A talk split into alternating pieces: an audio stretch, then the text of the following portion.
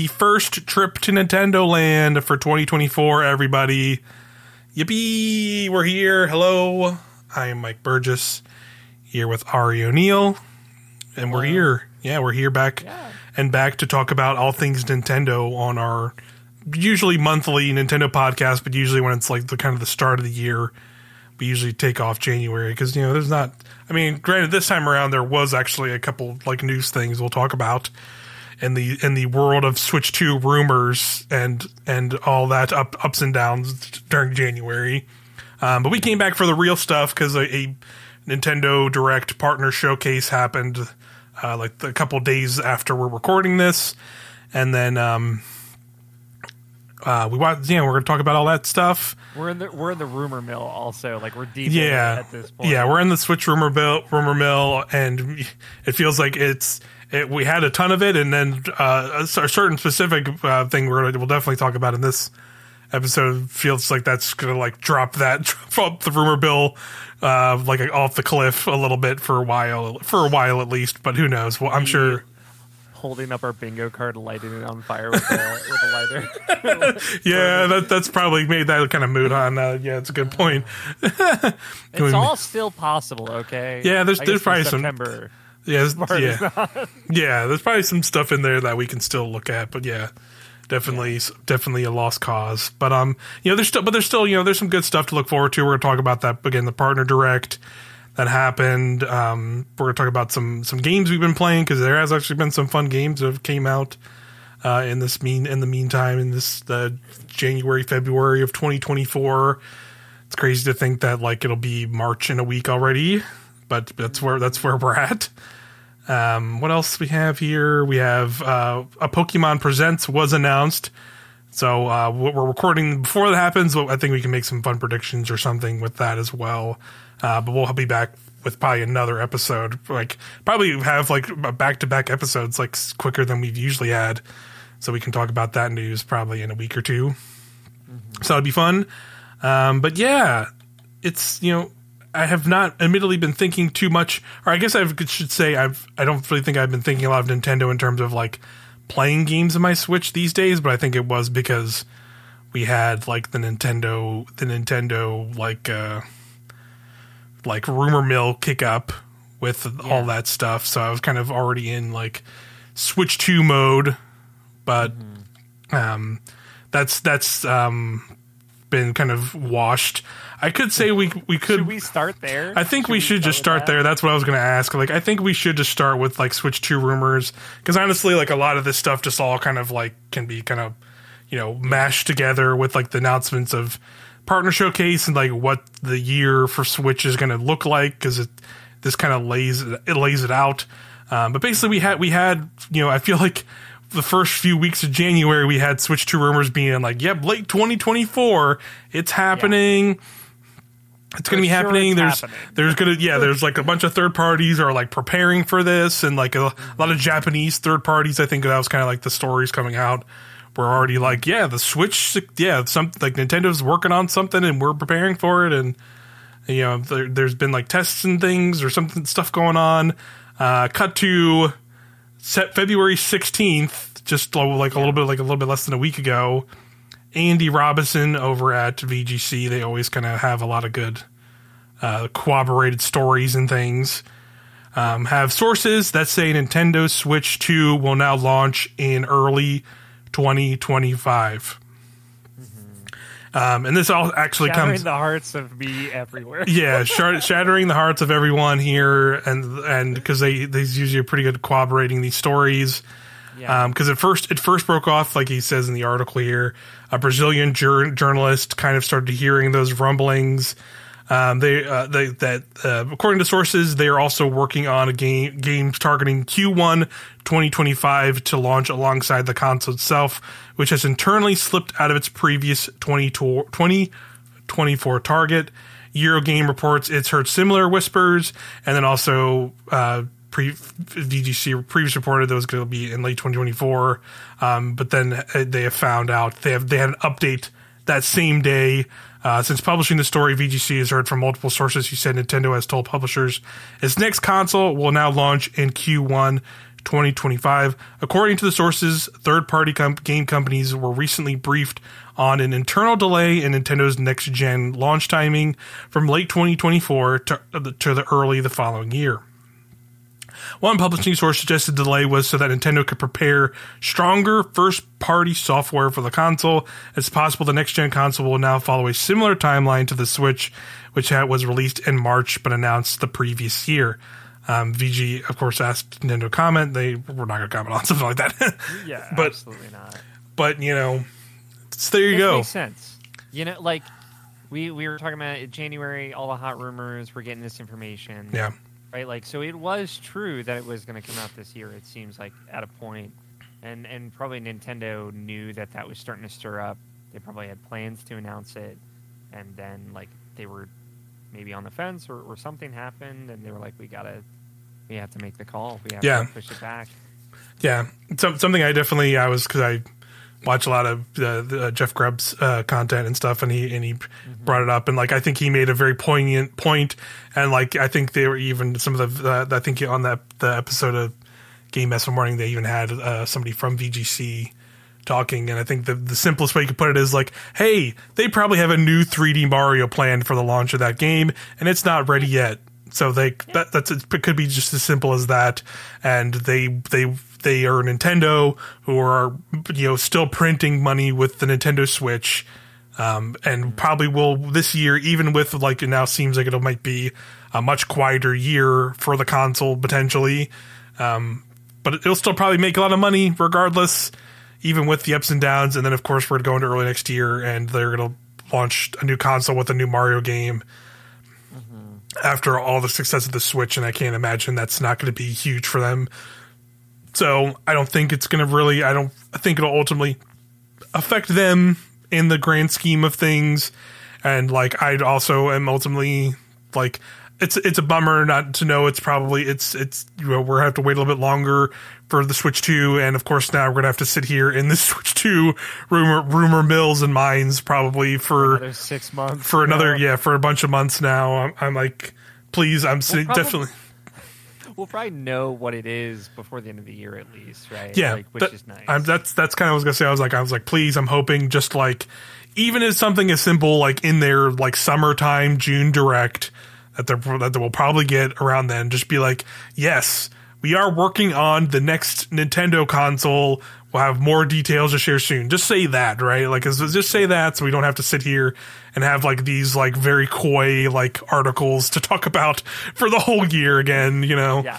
that's that's my that's my hope f- with this kind of stuff. But you know, we, we messaged a little bit about it throughout the week. You, you Yeah. sent me this news broke while I was like watching them talk about kind of on kind of funny games daily, um, and it, you know it, it does make sense. Like the Switch has Yeah. been such a success for them because they did it right. You know, like objectively, they were like, all right, we launched one of the strongest first nine months of any console ever, easily yeah, um, Xenoblade Chronicles 2, uh, Mario Odyssey, Splatoon 2, Breath of the Wild, and Mario Kart 8 Deluxe.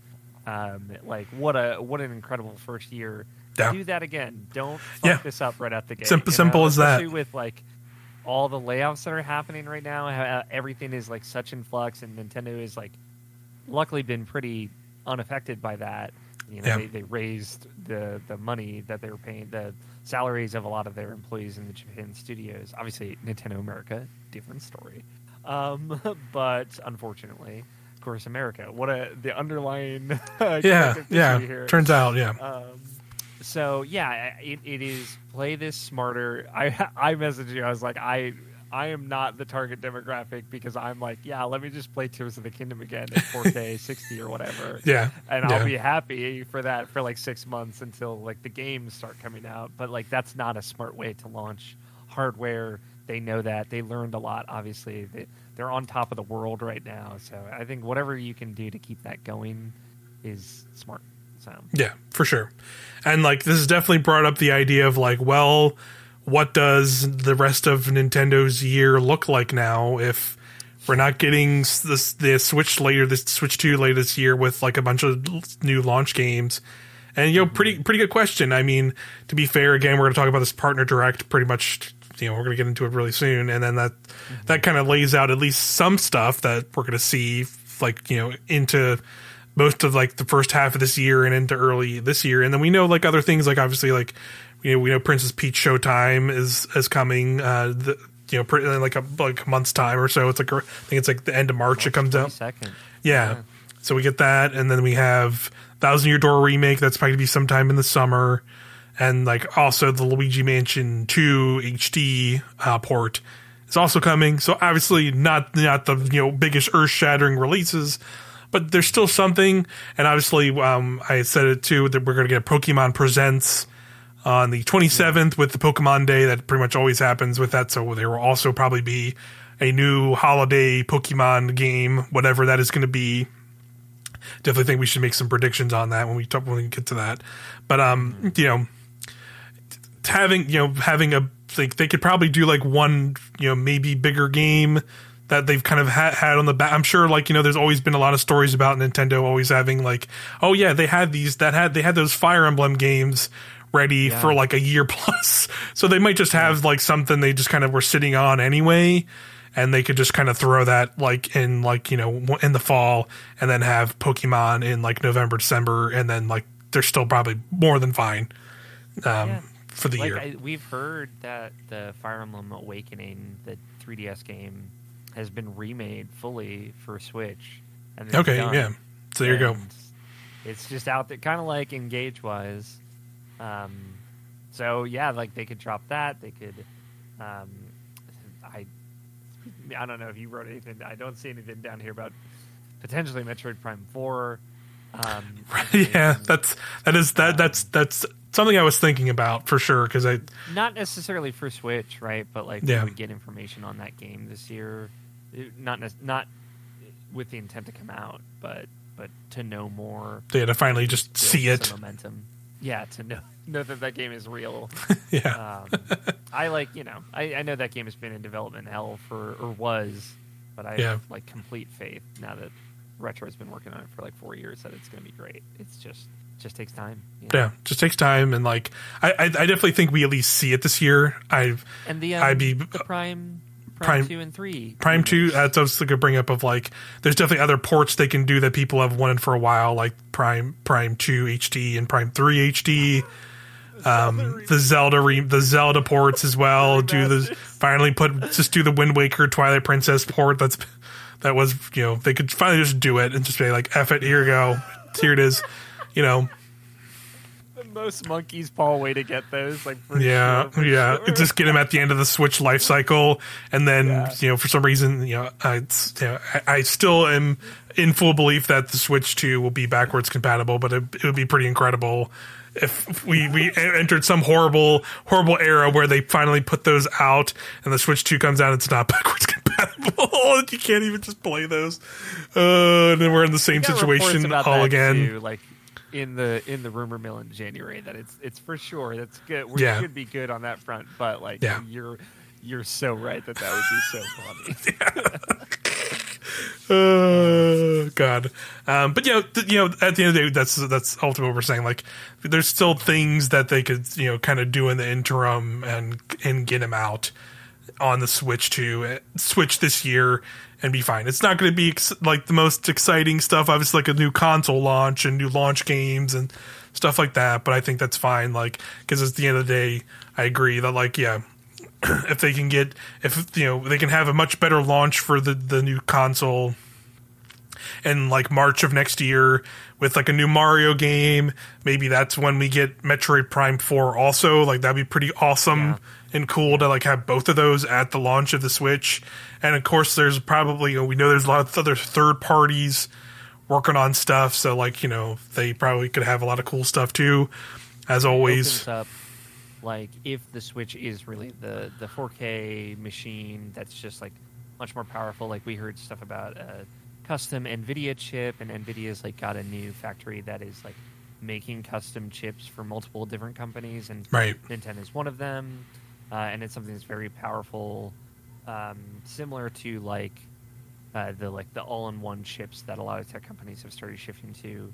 Um, then you know we could see the port doors open, port doors, Yeah. uh, open in a way like you know stuff like Cyberpunk 2077, like a game of the year version that could like run on Switch, or Yeah. um, some of those like big HD games like Elden Ring or things like that that have not made their way over there. That could also be a you know very strong launch lineup to help Totally. fill the gaps, stuff like that. Totally. Yeah, I, I'm right there. I agree with you for sure. Um, and, and, and like in general, like, you know, not to, not to say there aren't like other games, like not Nintendo games I'm excited for this year, but I say like at large, I think this year I'm already kind of getting the vibe that like, I think this year is going to be a big indie, a big, in, like front loaded. Yes, agreed. But also like, I think there might be a, a very strong chance that a lot of indies, carry some parts of this year for sure, especially if like stuff that we know is like already coming this year. It's coming like we're gonna talk about some of the stuff in the partner showcase that looks really good. And obviously we know Yeah. like Hades two is supposed to be this year. Like how come on, like that that's gonna be a massive game. Early access though, I don't know if the 1.0 is going to make this year, but True, yeah, for sure. But I think I think that'll still be like a big game this year for sure, even with its early accessness, and then like you know, it's in the in the recency of the direct because it happened the same day, but the Elden Ring DLC is pretty massive. So you know, a lot of a lot of a lot of stuff, a lot of cool stuff this year already. But like, yeah, we already know it's like the first half of this year, and I, and it's hard for me to see her hearing the things from like even the other two big like PlayStation and Xbox. Like they, I don't Well, I think they're gonna say- have like massive thing as massive things later in the year too much either. You know, Nintendo it seems like they're not either, which you know, PlayStation Happens. came out and and they said like, you know, obviously they're doing really well with Helldivers right now, but right, um, they said that the no major franchise releases until 2025, which is crazy, but also potentially a PlayStation 5 Pro this fall, which is also crazy. Um, in a weird way, I think it could be like finally after all these years, it could be Microsoft's year because they've got Hellblade and Avowed and, and a couple other things. yeah, Indiana Jones game Um, too. Yeah, that's a good point. Jones game. So it's like kind of the path is clear for them this year in in a way that it has just never been up until now. Yeah, a good it's going to be a weird one. You know, we got bangers this year already. Honestly, like we're for sure. Talk about one of them on this episode, uh, Prince of Persia, right? Um, and and more stuff to come. Yep. Uh, Dragon's Dogma two. You know, can talk two, baby, and then I know the Final Fantasy Sickos Rebirth is Yeah, Rebirth is is like days week, days so- away. So yeah, there's still a lot of great stuff this year for sure. But Yeah, it's, it seems like it'll, yeah, I think front loaded was a good way it's to put it. it's always a weird year, you know, after like one of those crazy years like Yeah. 2023 was. absolutely. Um, but yeah, let's let's get into this partner showcase uh, and talk about all the the news there, because even though you know it will be a you know potential potential uh, quieter year for you know gaming in general and also Nintendo, like I think there's still a lot of really cool announcements in this in this partner showcase.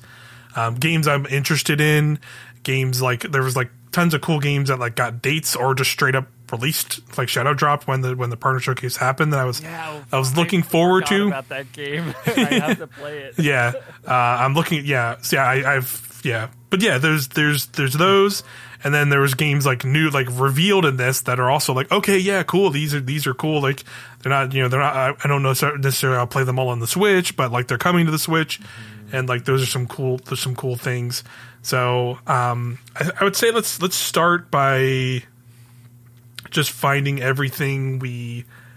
Um, let's just kind of find the things we we, like. talk them. about the Microsoft games because everyone's having a goddamn mental breakdown. Yeah, yes, yeah, because that, that opened that opened the show. Yeah, because we talked about Yeah. Xbox. Like you know, the, the, there's we're in the recency news of like people Xbox got people are losing their minds because Xbox has decided to put some of their older games, which you've learned, Mm-hmm. on multiple platforms so they can reach a bigger audience. And Xbox can make more money. Like they're a business. That's what they're gonna do. It's fine. Yeah. But you Actually know, nice, honestly. yes, yeah. So we've we, yeah. So we got the sh- showcase. The showcase literally opened with Grounded, an Xbox first party game. It's coming to Switch in game. in April. Great. Yeah, so that's that's now coming in April to Switch. I I don't remember if that was also coming to PS5 because they did come out later. after the direct and kind of tell us ev- all the things wh- and where they were. But No. coming to I Switch in April. It ha- will have cross play functionality. So yeah, you have you're on Switch and have buddies on Xbox or play on Xbox or play on It is PC coming- it is coming to PS5. and our PS5 you can all play together uh, now on that, and that's that's cool. That like makes sense for that game. It is like a mul- very multiplayer survival game focused thing.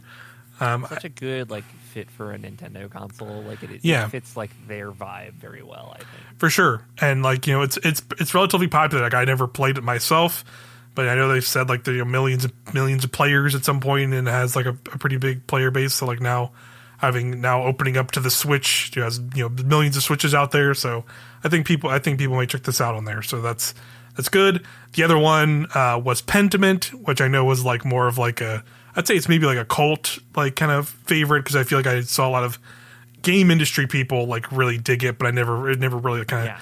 Had like a big success. I think you can see that in this, where it got kind of relegated to like a sizzle reel, like towards the end of the direct, uh, compared to compared to Grounded, which like opened the direct. Um, but you know that's that's cool. Um, people should check check that. out. I've always heard people who have played it really liked it. Um, So and, and it makes sense because yeah, again, it was only it was only on Xbox and probably had a smaller. It just had like a smaller audience and like it was already kind of like a more niche game. So now having it on Switch makes sense. Um, that might that might also be that's probably I would probably also guess that is on PS5 as well. Then if Grounded is on theirs too. So that is I don't remember if that got a date, but yes, Xbox games are now these. It's just these four games for now. Uh, there- well, there are two other games that are coming to Switch that they also announced were coming to PS5, which was uh, Hi-Fi Hi-Fi Rush and um, Is it Sea of Thieves? Sea of Thieves. Yep, Sea of Thieves is just PS5, um, and then I think sense. Hi-Fi Rush is PS5 and PS4. and PS4, something like that. Um, but yeah, so, so yeah, those are the games, and that's that's cool for people, and I think it's fine overall. Like that, people were lo- Xbox people were losing their minds, like the Xbox is dead and and done or something crazy, and like People were losing it. yeah, Like, yeah, the, like- for sure, big Xbox content creators say that they will no longer cover Xbox. Like, Yeah. Wild. People need to calm the hell down. yeah, yeah. Like maybe something like this Crazy. prevent layoffs in the future type deal. yeah, Like, have you could be could be could be simple as that. Yeah, it could be like they're Yeah. just protecting their business and and doing things like that, and like the company's there, and like I can't like if like I can't imagine in a world like what a world would be if like Nintendo ever finally did that, and like if like Nintendo people would probably be just as crazy about it, which is like Way the sad crazier. thing. Way crazy. Yeah. I think. Like straight up. Like Nintendo people can get toxic. But like Yeah, imagine Tears of the Kingdom on PC. Like it wouldn't be other consoles. I think it would be PC. Realistically, Right. yeah, that would be so crazy. that would Like, be that would be insane. awesome. It'd be awesome. It would be cool. I think I think that like that game would explode in a way that like I think we're seeing success with like something like Helldivers 2 which launched Yeah.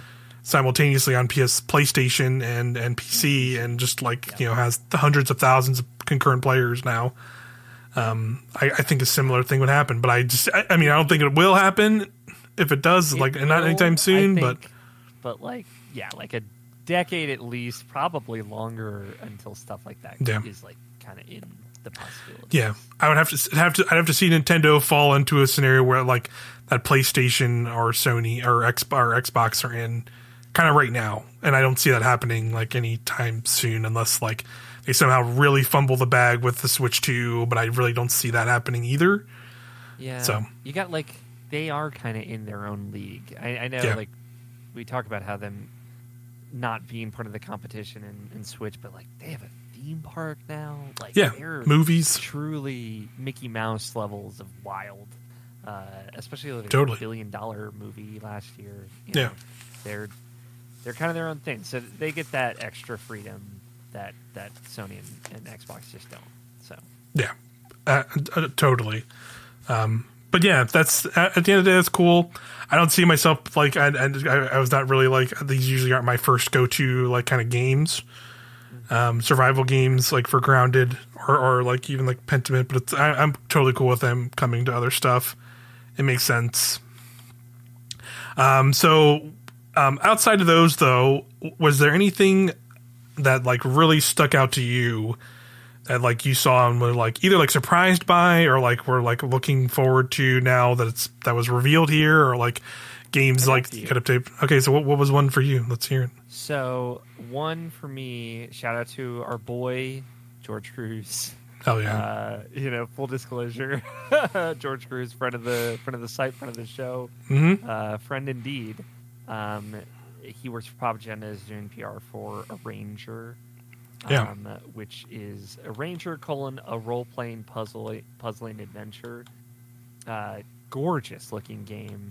I it reminds me of this PS4 game that was like on PS Plus that came out forever ago.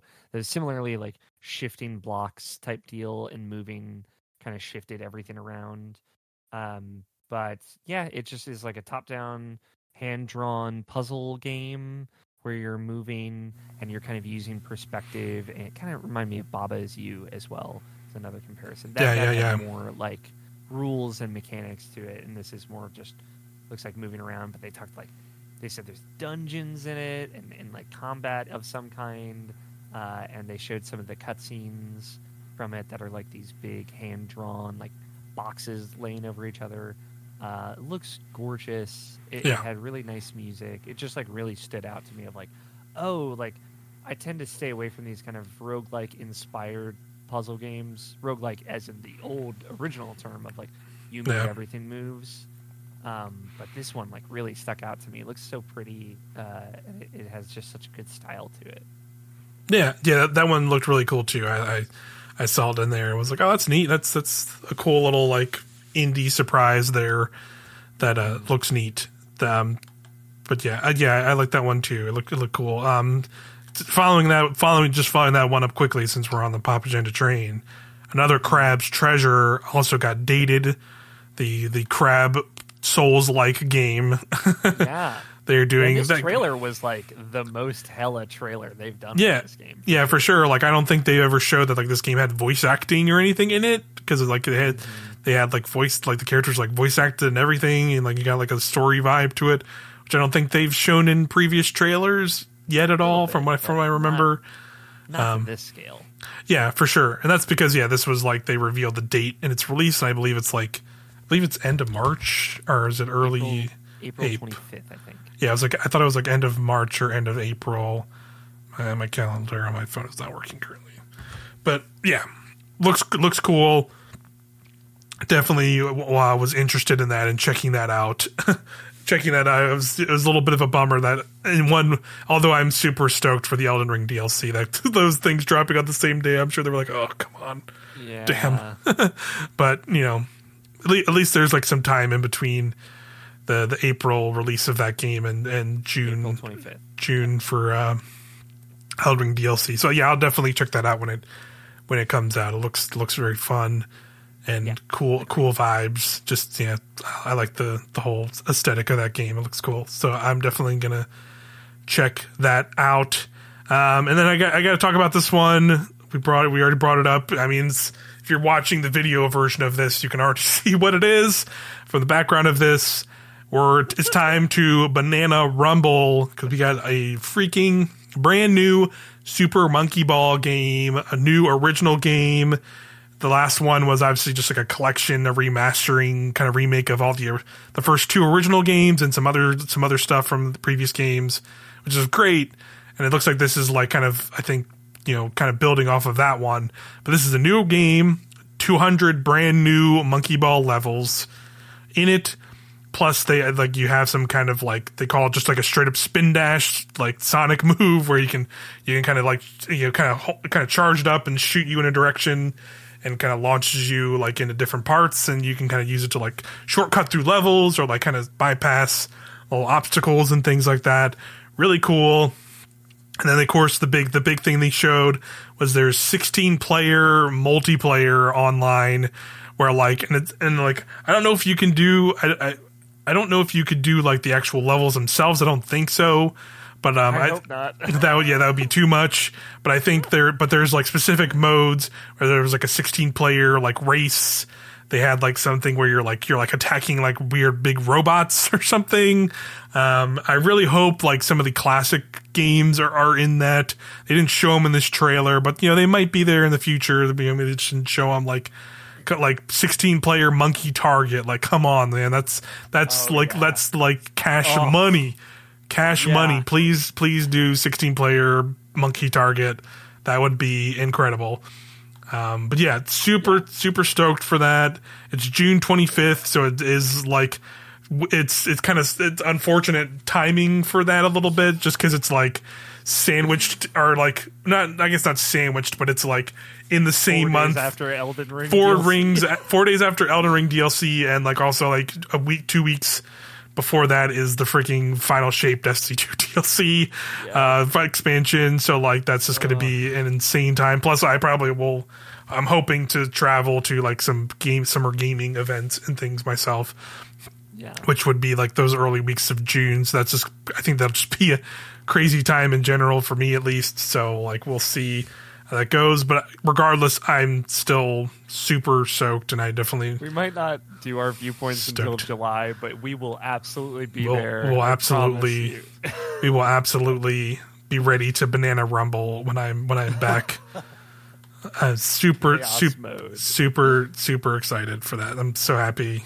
we're getting a new a, a fully new monkey ball game. So yeah, definitely gonna check that out. New character in there too. This little guy, little young monkey guy. Yeah, they, they, there's there's that. Apparently, I also saw I saw on the internet afterwards. There's something called a I think it was like a monkey pass or banana pass, and there will be like DLC characters already confirmed. I think and they should just call it like the monkey pass or something like that. It's incredible. Uh, God, they can't wait. Kiryu in a ball again. Kiryu, yeah, put a put yeah Kiryu and a Sega Dreamcast back in the ball. Hope you need it. so so can't wait. Such a good video game. Yeah, Um, excellent. uh, but what but uh, what else did you uh, see in there and the Oh. partner showcase that that you were excited for? Finally, Fantasy Life 2. Yes. Fantasy Life I, the girl who steals time, uh, got a date of October 10th, which much later than I thought it would Yeah, be. That game was same. come out last year. Yeah, it was like So- like late last year, and it's got almost like a full year delay. But I'm I'm, st- I'm uh, yeah I'm I'm stoked for that game too. Yeah, I'm, I'm psyched for that. Yeah. It's like I loved the first Fantasy Life. It's so cozy. It's basically like Animal Crossing, but with a job system. yeah, Um, and it's jolly. You can do co-op. Um, you can be a baker, uh, which is like all I ever want to be in a fantasy game. Is like I want to. That's why I love Stardew Valley because there's like fantasy elements to it, and then I can also just like make wine. um, and like I'm super into that that Yeah. whole vibe. Um, yeah, and I did want to give a shout out to Epic Mickey Rebrushed, rebrushed. okay, which is a terrible subtitle. yeah, but, yeah. What does um, that, what does that I- mean? Yeah, yeah, I, I don't know. Rebrushed. yeah, it really doesn't make sense. Um, which was, you know, Epic Mickey 1 was a Wii only video game with terrible camera controls because of the nunchuck situation that that game had. Um, and my brother Brady was like a huge fan of that because he's like someone very familiar with Disney and, and like Oswald the Lucky Rabbit and like that whole story there, which is kind of the, the premise of that game. Um, so yeah, I, I'm excited that game is getting a second chance. yeah, Uh, it's it's very cool. It's a cool idea. It's a cool art style too. Um, and in a year where the Mickey has entered the public domain, no less, uh, and Mickey's people public. are already abusing that. Uh, yeah, Mickey's gone public. Um, yeah, I'm, I'm. I think that's cool. I'm glad that game's that's happening. yeah. Um, It's cool. There's there's a few more. Uh, shout out to Penny's Big Breakaway, which I know you wanted to talk about. Sha- Did you yeah, get that? It's shadow dropped. Yeah, I was going to talk about it when we got to games because I've actually played uh, a decent chunk of it actually, and it's uh, it's really cool. Uh, but yeah, that's shadow dropped during the direct. This is the the three. It's a 3D platformer that's made from the Sonic Media team. So um, yeah, really pretty fun. Uh, I'll say for sure, but I, I can talk about that more when we get to the to get to the so games good. the games section for sure. It's pretty cool. Um, anything else? Any other ones? Um, Pocket Card Jockey Ride On is a remaster of a 3DS game that was really popular that also shadow dropped. Um, I, I, what it is. I know people uh, people were pretty stoked about that. I, I did not play. I've not played it, admittedly, but um, I know like people liked it a lot. So that's a cool. I just wanted to shout it out. Say that's that happened, and it's now on. It's on Switch now, so you can just go get that. But that was like a, a popular 3DS game. Yeah, and Shin Megami Tensei 5 is getting, uh, I don't know if it's like a second edition with more content or if it's an expansion. I really don't know. yeah, it's one of those two, though. yeah, yeah. I'm, I'm not sure either. Yeah, I, I've not played those. Yeah, uh, I have not either. Uh, I think that might be it for, for highlights for me. Yeah, yeah. The the, the only other thing I, w- I want to shout out is the they bring a bunch of they or they did bring a bunch of rare rare games, classic rare games to the Nintendo Switch Online. And I mean, I wish they did these kind of drops more for Switch Online because they just did like five games at once. Yeah, Um, and they all drop together. So there's Snake, Rattle, and Roll, the original Killer Instinct, RC Pro Am, Battletoads, Battletoads, and Battle Maniacs. Those are all SNES games. And of course, on N64, we got Blast Corps, also Hell. awesome N64 games. So those are just you can just go play those now on the if you have like the Switch Online subscriptions for those. Cool, they did that. They should do that more. I know. I know people were a little bummed that DK64 was not in that mix as well. I'm surprised. People. I'm surprised by the two. It's also like Diddy Kong Racing, also just nowhere to be seen. I know the Banjo my Tooie yet either. Banjo Tooie. That's a that's a good call out too. Yeah, good question. My ultimate copium for the for these. Um, I don't know. Oh, maybe I don't know about DK64, but maybe DK64, You mean like a rare replay two situation? like a rare replay two, or just like a full on remake would be really cool. I don't think it would actually ever happen. Like especially like a Diddy Kong, like it Diddy. Diddy Kong Racing, like remade remade with like new graphics and like a modern car racing engine would be Still fucking for sick. Like I'm Yeah. dying over here. Yeah, dude. please, please, yeah, Every, order every something. Time you hear the name, it gets better, right? Yeah, God, every time it's sitting right there. It's right there. These, yeah, these are these are what these are what these stupid motherfucking Xbox YouTubers should be doing. Their like rage throwing Xboxes in their trash can for YouTube thumbnail reactions. Like, why isn't Banjo rejiggy or Banjo redoing like a fucking real video game? Xbox, what the fuck you doing? Throwing your console to garbage? You know I'm what? so with you. I know we're the Nintendo freaks on the Nintendo Yes, podcast yes, right now, right. Yes. you all should be madder. Okay? Yeah, That's come on. Jesus Christ. get get angry about real things, fucking gamers. Jesus. Um anyway, the the the overall the, the the partner showcase is really good. It did have kind of like a weird closer which which I thought was like it was they're they're making niche. a re- or they were like bringing back uh I guess it was somewhat popular on the Wii. It was an endless but it was endless ocean um, was like a Wii game where you literally just you literally just you're, you're going you're like in the ocean and you're going around seeing sea wildlife and stuff. Yeah. And yeah, they're putting they're putting like- on they're putting on Switch and it has like all, now it has online multiplayer. I don't think that was a thing in the first one. I guess I don't know. There was co-op in Endless Ocean 2, I believe. Got it. Um, which again, any Wii game with co-op was basically a miracle. um, yeah, I mean, Endless Ocean definitely had a following. I saw Jeff Grubb tweeted out like, "This would have gone down real smooth." Like March 2020, you know what I mean? Yeah. Like, pandemic era, I think it would have been like a very good, like it's a very meditative game. You can take pictures of fish. I'm like I am weirdly very familiar with Endless Ocean. Don't ask me why. Um, and like then you can like log them, and there's like a whole like book about like that tells you about all the fish and all the, the sea wildlife down there. Um, and and like you progress by like taking more pictures and and learning more about marine biology. Basically, it's Gotcha. it's very much kind of like a, a quasi educational game uh, with the tranquil, meditative energy uh, that I was going for. I thought they were about to announce Abzu 2 for a second. And I was like, oh, this is kind of cool. Yeah, that. I, I would I would have been more excited for that too. Me too. it's just a weird closer. It's uh, it was you know it has its niche. The people that love Endless Ocean love Endless Ocean. I'm just not one of those people. I just know a lot about it. Yeah, yeah. It seems like it's it's probably it had the. It seems like to me like it was a game that just had the Wii effect, where like a lot of games on the Wii just because the Wii were like broke out from the like popular gaming kind of sphere into like the larger kind of more you know game like non-gaming world and and that probably made a lot of games much more popular than they would have been otherwise. So I feel like this game is probably I would not be surprised this game just kind of has a lot of people like that where it's like, oh, I remember that thing on the Wii where I swam around the ocean, saw an orca. That's cool, yeah. Like people just have that kind of uh, notion to it. So hey, if, if people get into that, that's cool. But yeah, probably something I would never, I probably will never play. um, but yeah, that was the partner showcase. Definitely, like I would say, like you know, kind of thinking about it, it was pretty good. I can't remember like was was the only thing I can think of that like might have had a better partner showcase, but I don't think this was the case. Was Silksong wasn't revealed in a partner showcase, right? No, It was like an Xbox thing, right? it was There's an some- Xbox thing. that's what I thought. So I was trying to think of like, was there like ever a better partner showcase than this think so. one? I don't really think so. I agree. Yeah, that it was, like all in the pandemic was when those were happening. I think it was Yeah. like 2021, um, and most of them were not great.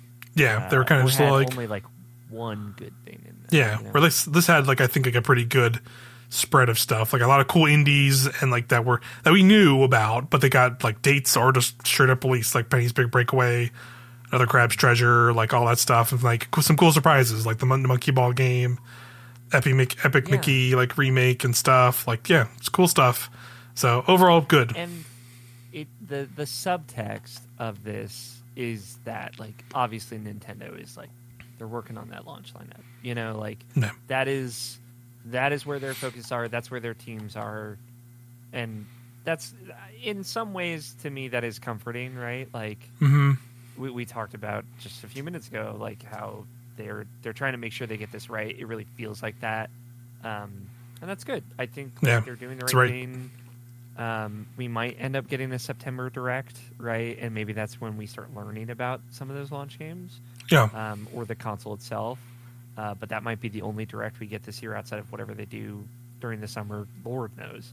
Um, they didn't do anything. They did a partner showcase last summer, right? So yeah, it's a good um, point. Yeah, uh, we we really don't know, and and we only have a few things. You know, if they just want to, they they did the thing in the week beforehand where like they just put out trailers for their two upcoming games. It was like, oh, the shit, man, the Splatoon DLC is like out. I forgot. I Oh play that. yeah, it's yeah the the side order thing. Oh yeah, yeah, and I've heard really good things. I forgot. it. I, I I forgot that was. yesterday, oh wow. Okay. Yeah. Wow. I, I I totally missed that. And then another 'Cause they just and put like a trailer out. You know? yeah yeah because like they announced that a while ago. Yeah, I totally forgot it was coming Yeah. out this in February. And an- another game that did come out.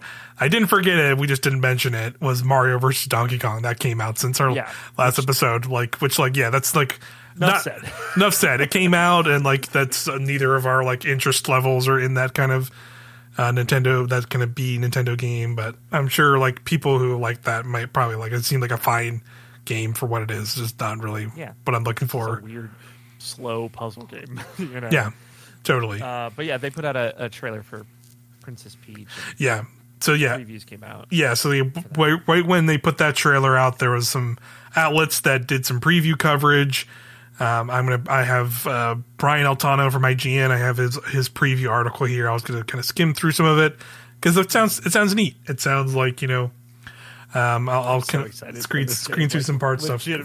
Yeah, so he says there are similarities to Mario Bros. Mario Bros. games, of course. There's some platforming, boss fights, hidden areas with collectibles, levels that can be completed and then replayed if you're interested in 100%ing them, which I very much am. Um, it's got the Paper Mario 2.5D approach where you can move up and down in a level rather than being blocked into locked into a 2D plane. There's even a Super Mario 64 style hub world uh, with doorways that lead to individual levels that can be played in any order.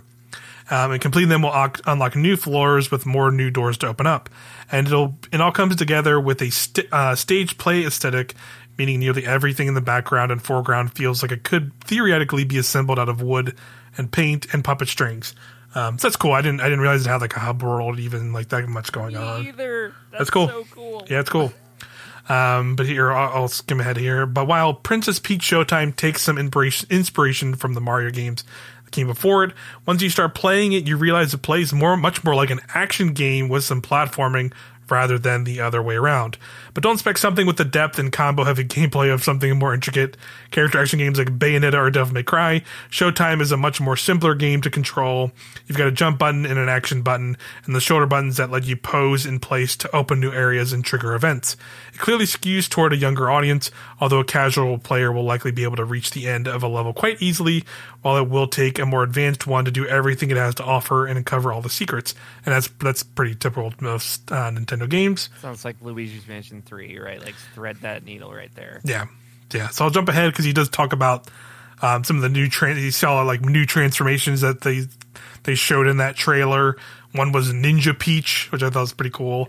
Um, Ninja Peach transformation stage was just a cool, but for t- was just as cool uh, for totally different reasons. While Sword Fighter was grounded and combat focused, Ninja Peach Ninja Peach al- alternated between fast-paced Metroid-style wall jumps Titanfall style wall running, and quiet yet cautious stealth sections.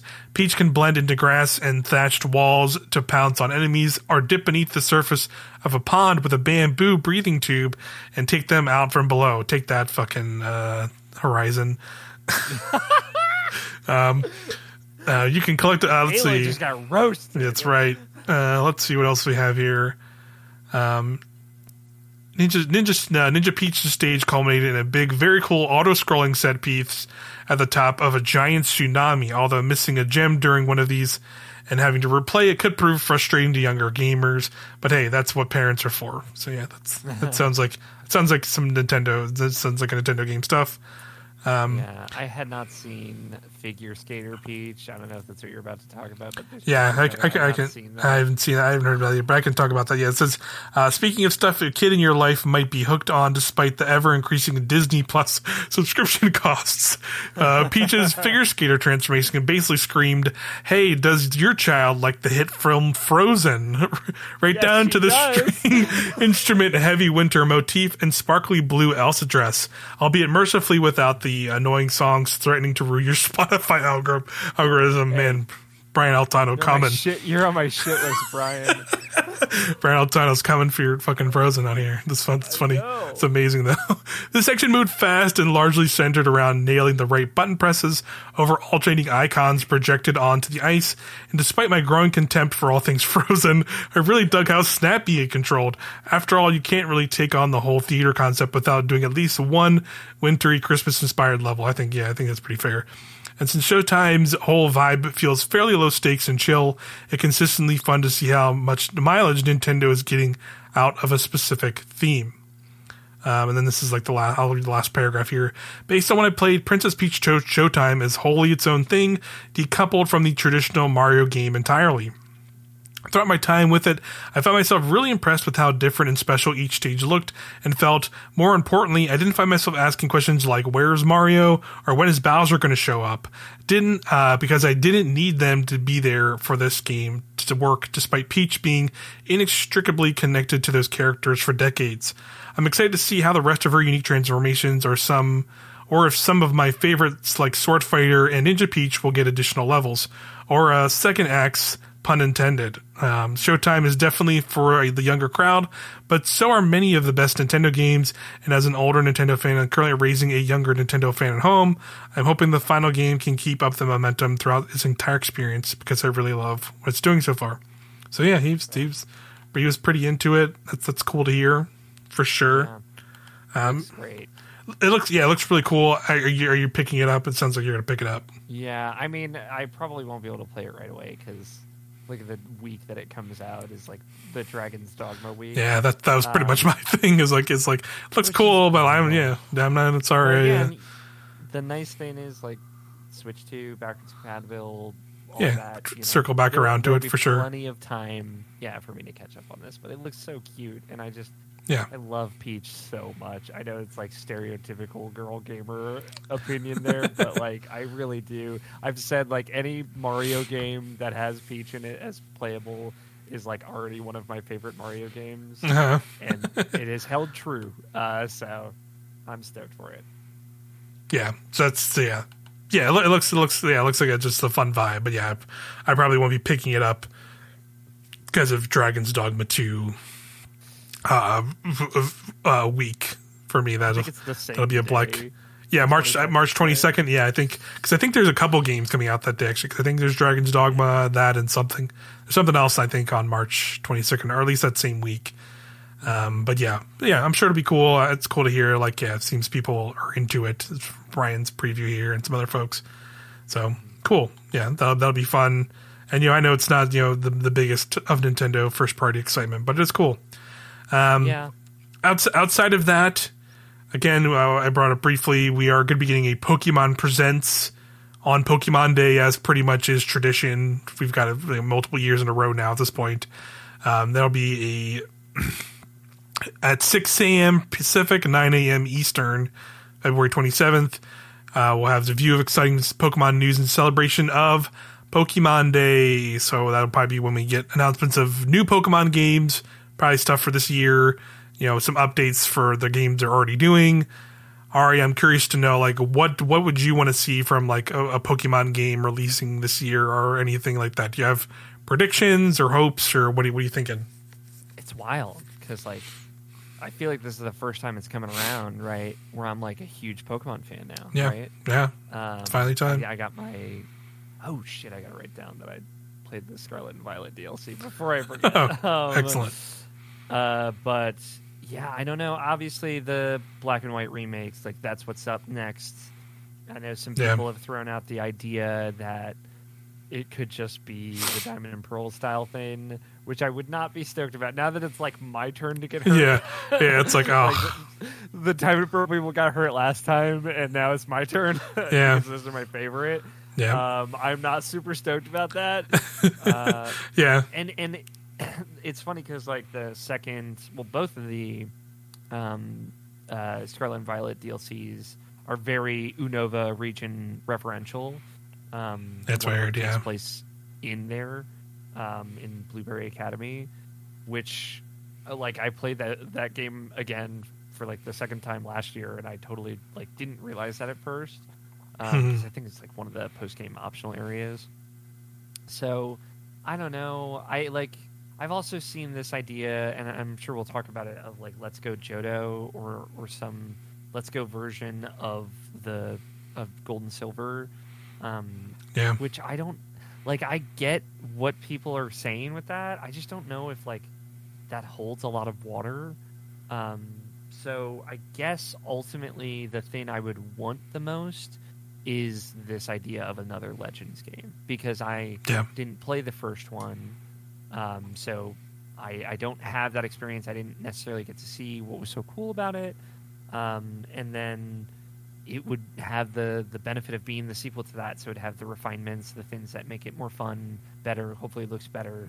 Although we'll see. Yeah, that's that's one I'm questioning, but yes, but yes, yeah, I, I guess like other but other the- improvements, yes, Mhm. of the three options, like that, it feels like we're gonna get one of those, and maybe obviously some new weird thing, maybe like Pokken three or whatever. You know, who knows? finally, that's the that's the dream. Pokken, new That Pokken, is the dream. Um, I mean, I'd get it this time around because I'm like super into just whatever. It's just throw it at me. yep, Um, but yeah, I think a Legends two uh, would be really cool. I don't know like what I'd want that to be. If I'd still want it to be like the past or the future or whatever. I don't know. Like I don't Mhm. know. Uh, I guess it would have to be the past. That's kind of the implication of Legends. yeah, Um, so, but uh, of the options, that that seems the most exciting to me. yeah. That's definitely where I'm landing to. Like, I would love to see. I would I would also legitimately be excited for a new Legends game. I, I saw an idea around, and I think it was just like an idea was like not an actual rumor or like legitimate thing, but like the idea of like if it were a Legends game, it wouldn't just be like oh it's just Legends Johto. It would be like its own. Uh, maybe it's re- the region is more of like a blend of Johto and Unova, where it's like kind of like takes influences from the both of those games and places and kind of mashes them together into its own like environment and and has Pokemon from those games that like kind of and slightly altered like how Legends kind of did it, where Legends was just mainly focused on Gen four, like with its Yeah. with its presentation and like our so with Arceus and like the legendaries from that. So the idea of uh, yeah, like Gen yeah, like Gen two and five kind of ma- mashing together would be really cool. But you know, I could also see them just going full full with Johto because you know Johto. I believe something because I think some of it is also like Johto's like an anniversary for Johto is this year. So I think that's Yeah. another another reason why people are like kind of going back to that. Um, but also at the same time, like yeah, like Black and White are like kind of next on the remake docket. So like I would also just not be surprised if it was just uh, ILCA, which was the team that made the Diamond and Pearl remakes, are just doing a s- similar chibi style Black and White Black and White uh, remake.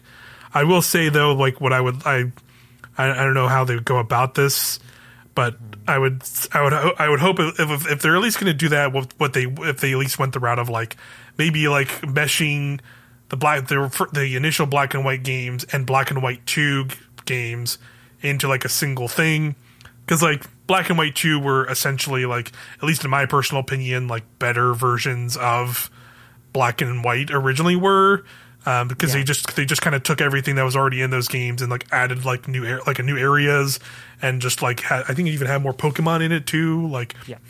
so I think they were just kind of like uh, straight up just better versions of those games. So like they could really just like you know maybe just like have story bits from Black and White in it to like have that there, but also like maybe it just at some point maybe like mid midway like kind of just turns into Black and White too and you can like you know or maybe it like starts in Black and White two and then like goes into like black and white or whatever like whatever however they want to do it i just hope like all of it all of the from those games are incorporated if they're going to do that rather than it just being like it's just black and white Have you have you played both Black and Black White too? Yeah, Uh, I like the first one and the second. yeah i played i played i played both of those back in the day when they when they were out i played had black and white and black and white 2 and played through Yeah, them the cool. The, one of the coolest things. There were a lot of cool things about Black Two, which is the version I played. Right, Mhm. you could have the cart, like scan the cart from your Black One or White One, whichever you were coming from, and like carry over the narrative Yeah. elements Mhm. from the first game into the second game, and you played a different kid character, but like they would reference your other character from the first game hmm multiple times as the champion, um, and that would be the name of the champion when you fought them. Uh, and obviously, N, his story, which he's like one of the most interesting characters for like this team. I forget the team in in that, but it's space something. um yeah it's not it's not Um, galactic 'cause galactic i thought was not galactic. yeah i think galactic's like That's uh Diamond Pearl. diamond pearl yeah um, but some something like that. Um, and you know, he's like on a redemption story because he's like the villain of the first game. team plasma Uh, that's what it was Plasma, yeah. Uh, and uh, Gnosis or whatever is like the main villain of. yeah that that game. weird yeah that weird the Uh, he's weird the villain of the scientist first guy game too. Also, Yeah. to be fair, um, but yeah, so like they did a lot of cool narrative stuff. I they also like just really expanded the end game in Yeah. Black and White 2. Like Mhm. there's just way more stuff to do. You can fight Cynthia, which was really cool. Yeah. she's brutal. Um, you could fight like gym leaders from like every Pokemon game up until that point, and there was just a ton of extra stuff. And I think all the Pokemon up to that point were in the post game. So Mhm. I have. I would be bummed if if they tried to do a merger and didn't do justice to it. And I would Sure. also be bummed if they just did a chibi remake. I'd buy it and play it because I love those games. I really do. yeah Um, and I'd be curious like what they'd change in the new dialogue and the new writing and stuff they do. But uh, yeah, I'd I'd hope that they would maybe go for something a little bit more visual, like you know, even like a Sword and Shield art style.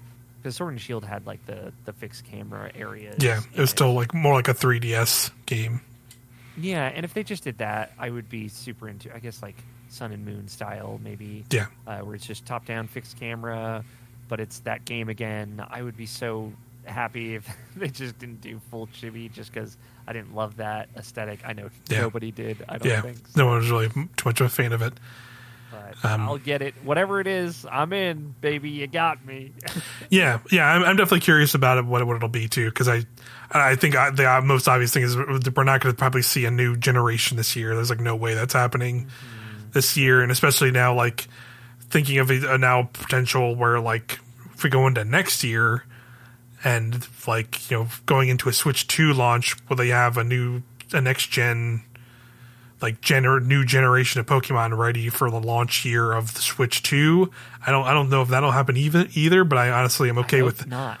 yeah, I'm also I'm about to say I'm with- there with you. Like I hope they just take more time Take your time. and make something else. And like I would be fine if it's just maybe they end up holding on to like a Legends game for that first year of Pokemon, then mm-hmm. or like something like that instead, and just doing that. Um, but like yeah, that just leaves like this year. I think yeah, we're we're gonna probably see something a little bit smaller, and that's Yeah, just give it. Give Legends the the fall spot. Give it the highlight spot for a Switch Two. I think, Mhm. and like you know, maybe do the the Let's Go Johto this year and have fun with that. And because I I I missed um, Soul Silver, Heart Gold, right? Yeah. I, I didn't end up getting to play those and have fun buying a copy of those nowadays. yeah they're yeah yeah they're crazy expensive. So Um, I would love to like replay those games in a modern setting because like I replayed Crystal, like OG Crystal on the 3DS Yeah. uh, eShop last year, and that game is old. Uh, I know that's hot, maybe a hot take, but Yeah, I don't think that's old like, games. super fun to go back to. Yep. So Hon- honestly, honestly, um, two two dream two two things I would be more a lot maybe excited for is like, um, the one the, the first one would be like since we talked about it uh, like in the same in the same sense where you if you were to like if Black and White got like the chibi style remake this year if they did like a chibi Heart Gold soul silver like that this year in place of that maybe like I could I could live with that because like those were those were good remakes and they just kind of took everything from those and but on this I could live this. But the the other thing which is definitely a much more tinfoil hat thing um, and, Okay. and is a little bit more copium on my end and I think would be, and I think would be cool for them to do and just thinking about generally like last year with Switch and this year uh, we've been seeing a lot more GameCube era love I would love them to maybe remake or remaster those GameCube Pokemon games. Uh, mainly, I think the best one, the better one to do would be XD Gale of Darkness over Pokemon Colosseum, but they are kind of similar things. Um, I think a, a remake of that game could be potentially really cool um, because you know at the at the time, you know I, I think I've talked about this in previous episodes. Like at the time when that game came out on GameCube, it was kind of the Pokemon thing so many people asked for for so many years. Was like, oh, you already you're already doing the same eight gym leaders, and you fight the evil team in the game, and it's that same game year and year over, year over, year over. And like I want like a new Pokemon RPG experience. Pokemon XD Gale of Darkness on the GameCube was like hundred percent that, and like it just I and like I I I admittedly would have to go back and look a lot more, maybe on like you know look at like review. I have written reviews at the time or whatever, but like I don't think that game got as much like appreciation for that kind of stuff at the time as I feel like it should have. Where like I feel like if it got another chance on Switch with a larger audience and more people getting a chance to play it in like a, like at a H, in an HD fidelity, I think people would would like that game and find out they actually really like that game because I really like that game. I remember playing it back then and and really liking because the whole conceit of it is like it's set up much more like I mean I'd say like from like a from like a story narrative and like how you like progress through the game. It's set up a lot more like a traditional JRPG but also you're but you're obviously going to be you're obviously just doing Pokemon battles still through it. But the whole conceit is like they kind of went all in on the the concept of like you're fighting kind of like a really bad like group. Like it like it, kind of flips it on its head instead of it being about like going and being a Pokemon trainer and a gym and, and like going to gyms and stuff. The whole idea is like you're like you like work at the, you're like a this kid who like works at a scientist lab and this lab is then like you know taken over by this evil corporation that like you know is literally doing like horrible experiments on pokemon to make them like dark and evil like dark pokemon. So you kind of like un kind of cover this, this this these events and like you know are, are then like kind of sent out to kind of purify them and help pokemon. And like literally they're like the whole things of the the whole conceit of the game is like you are like taking on other trainers and when you battle them they will have like dark pokemon. And they they all like are darkified and you can straight up just capture the pokemon directly from the people you're fighting and like like saving them essentially to then and then you can then like you know take them back to this lab and have them purified then you can like make it make your team. And it's like a whole story that's like through, through that. And and you know sto- the story at the end of the day is like not like super mind blowing but it, but it, again it's just that concept of like at the time it was always that thing for me I remember just being like everyone always made that same complaint about Pokemon constantly. And I'm just like this game's right here I'm not gonna say it's like ten out of ten, the greatest game ever, but like this is them. This was them like making a different Pokemon RPG experience that was like decent enough and and like cool. And I think having that potentially get get like a new life on the Switch with like a much larger audience, like I think people could find that game and be like, oh yeah, this is a good game. This is cool. So I would love to give that game a shot because I never played it. So. yeah, My brother really liked it. Um, Yeah. But yeah, oh, never yeah. it. Yeah, and it was cool, and it had like a tons of cool, like in the same sense of like Pokemon games, had like tons of cool like post game stuff. Like there was just like a hundred battle like challenge that you could do after the game, and it was like you would literally have to like take on like a hundred matches, and then you like you know at the end of it you were able to like choose from like if you completed it, you had like all the currently available starters that were like available through Pokemon to like pick from pick from at the end of the game, and it also had like the cool thing of like when it was GameCube era, so like you know, it had like stuff where you could transfer like GameCube, like the Pokemon from the GameCube on that game to like the GBA games or the DS games and stuff. It's like at the time it was also like cool because of that because like you couldn't really get there were a lot of Pokemon in those games that were from the early GBA games. And you couldn't really transfer over into like those games at that point, so you could like get different Pokemon that way. So it's cool. It's a cool game at the time. So if they want to get crazy and do something like that, that'd be. I would at least think it's cooler than like yeah, just like a very standard, just black and white remake in the chibi form. at least in my opinion, but you know, we'll have to see what It's they do. Black and white's so cool. I would. I do- I do like that. To not do it the most boring possible Yes. Hundred percent. I totally, I totally, totally get that. If they do black and white though, I do want them to keep the like gimmick of that game preserved, which is like the here's 150 new Pokemon. Obviously, those Pokemon have gone on to be in more Pokemon games. Yeah, My boy Garbodor, out Garbodor. thing, slinging trash. You know what I'm saying? he's loving it. Um, but you know, like that was like the really cool part about that game. I thought it was like uh, it's a new world, new region. Uh, it it looks beautiful. It's gorgeous, especially for a DS game. Mhm. Music rips in that game so much. It's so good, and it's all Pokemon you've never seen before and nothing else. yeah, Um, that's cool. so I I would love that. So we'll see. You know, if it's if it's Heart Gold Soul Silver or something like that, or Johto, I I'm still down for that. If it's Legends, I'm down for that. If it's just a boring black and white remake, I'm less down, but I'll be there. Yeah, that's that's where I'm at. Where it's like, if it's like that, or like let's uh, let's go Johto, I'm kind of just like eh, personally.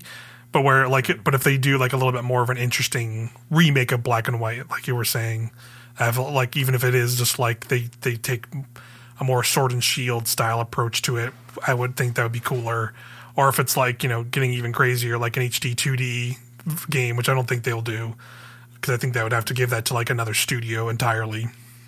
Um, that'd be cool, or like a Legends game, like you said. Legends game would also be really cool. Where like yeah, if it was just like the the two things I've seen going around the most are like the, like um, uh, just the least interesting ones to me personally. But you know we'll have to just see what they do. Um, but yeah, we'll we'll probably yeah February twenty seventh is the date. We'll probably actually be back pretty soon, like maybe even that like you know the following week with another episode. So we'll have two episodes quicker back to back than I think we've already had. Pokemon special type deal. Yeah, and we'll talk about we'll talk about what the announcements were in that episode. Um, but yeah, that's that's largely the the news I have here for for that. So we can talk about some games now. Hell yeah. Um, I would say, like, I guess you know, I, I guess I'll talk about Penny's break breakaway. Yeah, because because because yeah, we're, we're Prince of Persia. We're gonna probably talk about a lot more in another video uh, that'll be up on the channel pretty soon. And we just talked. Good. We just talked. Yeah, it is good. It is great. We'll definitely still Runs well talk about it.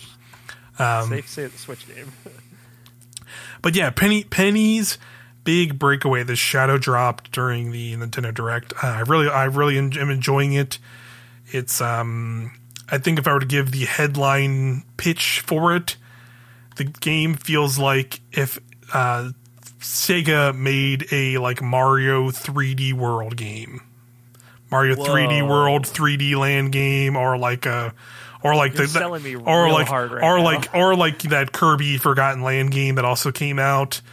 Um, it's it kind of ha- it, it, it like in terms of how the levels are designed, it is very much like like one of those games where like it is like those kind of like I mean how do you how do you even describe like like it feels like a toy box like level levels like snap together like Lego pieces kind of level design where they're like There's a word for this, like a diorama. diorama yeah like diorama levels are like totally the design conceit they have like the equiv there's equivalents to like the green stars in 3d world where you find these little bolts and like three there's three of them in a level. You can find them and they're kind of off the beaten path a little more challenging to get but they're but they, but you can get them um, and collecting those then lets you unlock um, what do they call they're called like star star globes or something like that. And they're basically just like bonus le- bonus challenge levels that you can unlock uh, when you collect those three to, three things from those and you can go like essentially like buy them or unlock them by collecting those through the levels um, it's yeah, but I, I would say like that's that's like mostly how similar it is.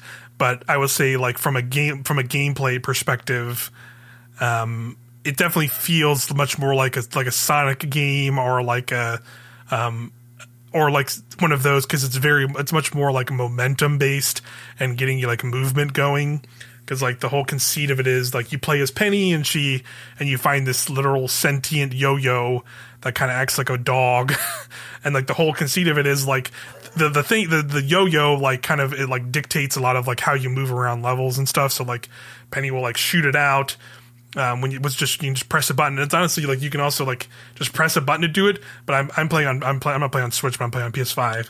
But you can hit the second joystick and like a dual st- joystick style, and like the direction you hit the, the stick, it'll like shoot the yo-yo in a direction too. So you can do it that way, uh, or you can just do it, style. or you can just do it with a button. Yeah, totally. Um, you, or you can just do it with a button as well, and it'll kind of shoot it directly in front of you.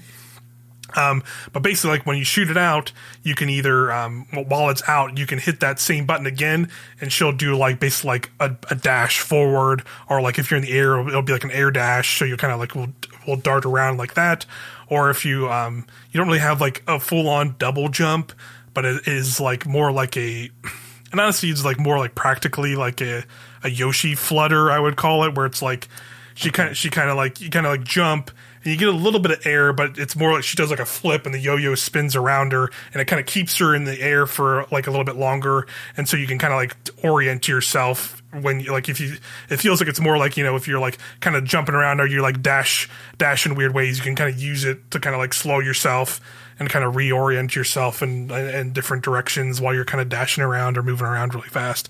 Um, and then the other, the other one of the other abilities you have is basically like a sonic spin dash, where like you can you can kind of stand in place and like you, uh, she like jumps on the yo-yo and it becomes basically a big wheel and you like wheel off in directions and like tons of level level design or it's like around that where it'll straight up just be like oh there's like a bunch of like you know inclines that like you know if you're like midair you just go into the wheel mode in midair and it'll drop onto the incline and you'll get kind of like a big speed boost and you'll like slide down it and you'll usually hit like a big half pipe at the end which will send you up in the air and you can kind of like dart around that way with the dash after that so it's it's a lot of it's a lot of momentum based in the way that like a Sonic game is, but it is in these like diorama style levels, like you see in like a three like a Mario 3D World or like that Kirby game too. but you know it has that and has that similar Sonic level design too of like you know oh there'll be like a higher path. So if you kind of hit that you know you have those moments where you're like kind of darting around and and hit hit ramps in correct ways or like stay on a path like a more like slightly more challenging path higher up you can kind of get to higher areas or you know, grab like a you, you know you can use yo-yo in certain scenarios like a grappling hook to like latch onto things like latch onto like a pole to like kind of swing you around or lap onto like a zip line it'll take you take you to different parts of levels and stuff um so just yeah a lot of cool stuff like that and like there's definitely little like notes inspirations from all those little games. Like I, I one of the most recent worlds I did had levels where it was like, excuse me, oh I oh I like grabbed a torch. And then I light a fuse, and then it's like something out of a Kirby game where you see like you can see the fuse kind of going through the level, and you have to kind of chase it down. And if you can kind of get to the cannon that's at the end of the fuse before the fuse goes out, it'll like launch you into like a different area or like a, like a little challenge mode, or like it'll it'll be like a shortcut or something like that. That's like straight out of a Kirby game with those little like secret kind of cannons. Um, a lot, a lot, again, a lot of 3D world influence where like, oh, you'll just have like one level, like one bespoke level that's like kind of designed around this little mechanic that is like incorporated into your move set, and you'll kind of just see it in that level, and you might see it in a future level, you might not. Like a lot of that, I those ideas where it's like, oh, in this level, I get this little propeller item, and I and I can you you can and when you kind of shoot your yo-yo out you can kind of spin the stick and she start, starts like spinning around in circles. So like, when you have the propeller, you can you can grab it, start spinning, and then it'll launch you like way up into the air like a, with a propeller, and then you know then you're just kind of like flying through these little sections with uh, the level you're in. So that was like one of the levels I did. There's, there's been like like well, I would say like a couple of those, but like they're not like it's not like in every single level kind of deal. Sure. In the same way that like you know sometimes they do that in three in the 3D land, 3D world games, where it's like, oh, I have the double cherry this level, this level, and I can do stuff with that in that level. So there's a lot of that kind of stuff for sure across the game, which has been really fun. It sounds excellent. Yeah, I'm gonna be honest. Yeah, really, really cool. Yeah, it's pretty fun. Um, you know, so I've it's it's a little bit longer than I thought. Like not well, it's not that long because I, I was just one of those like typical things where it's like, oh, platforming game, eight, eight worlds, right? Always got I finished World Eight and now I'm in World Nine. I was like, what the fuck? there's still more worlds. Never, they're not allowed to do this. Yeah, there's still more worlds. What's going on? So that was that was interesting. So like, I don't think That's there's cool. too much. I don't think there's too much longer to it. But like, even even with that, like, it's not like it's super long because like some worlds have only been like they like two or three levels, and then there's like okay. a boss battle or something like that. So like, they're not all like. Yeah, it's thirty bucks. It's, I think it's on everything. Like I'm playing it on PlayStation Five, but obviously it's on Switch. It was in the showcase. It's on PC, on Steam, I think. Super fun. I, I, definitely enjoyed it quite a bit. Definitely a little bit of a learning curve to like some of the like the movement stuff and getting down kind of like oh this is when I want to use this move or like how like this is how like you know you want to move around the maps and kind of keep keep your momentum up.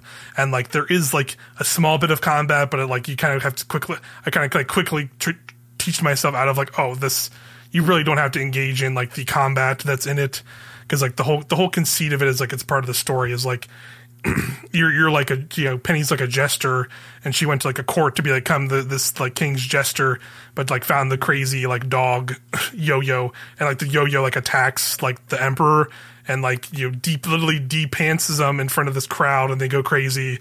And she wants now now they want to like throw her into jail. So now like the whole like his like whole court is after you and that's like some of the bosses in the game that you'll fight are a part of that um, so you're basically like on the run.